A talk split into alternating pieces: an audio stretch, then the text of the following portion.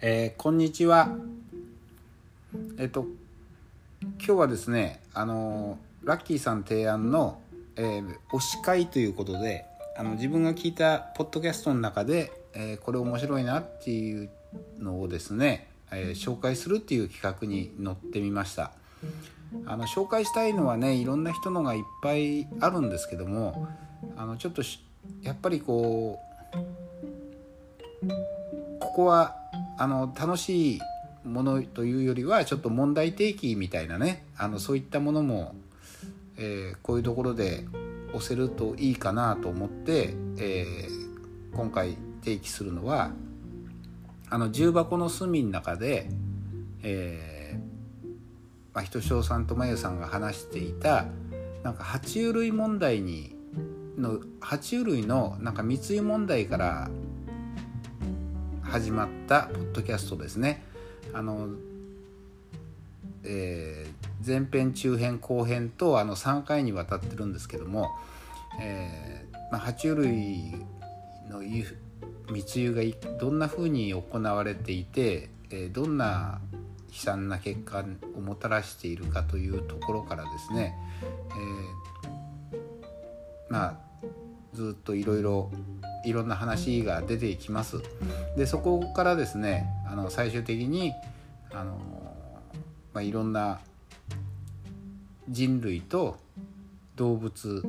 が共存していくためにどうしたらいいかっていう結論の出ない問題をですね2人で話してる回です。あの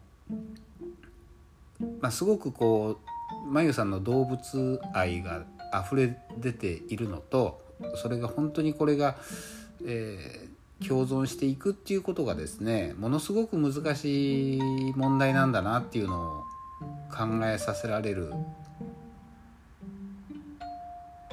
エピソードエピソードというか回になってますね。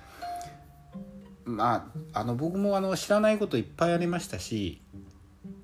まあの簡単にねペットを飼う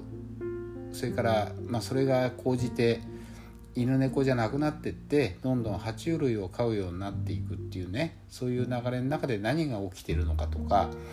えー、どんな問題が起きてるかとかそれとかあと人間と野生動物が共存していくための、えー、方法がこう今、えー、その関係者の間ではいろんな議論がえなされている。まあ、鹿が増えすぎての被害が合うからじゃあどうすればいいんだと。どうすればいいのかと、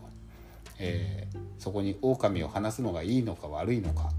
それからあのアメリカでのですねあの成功例。これをやったらこういうふうに成功したよっていうイエローストーン国立公園の例とかですね。まああの僕は知らなくて興味深く聞けました。ょっとねあの前の随分前の回になって、えー、エピソードで言うと、えー、たくさんある中の74回から76回まで、えー、の回です、え、これが、え、とても面白いと思いますので、え、皆さんよかったら聞いてみてください。で今日は以上です。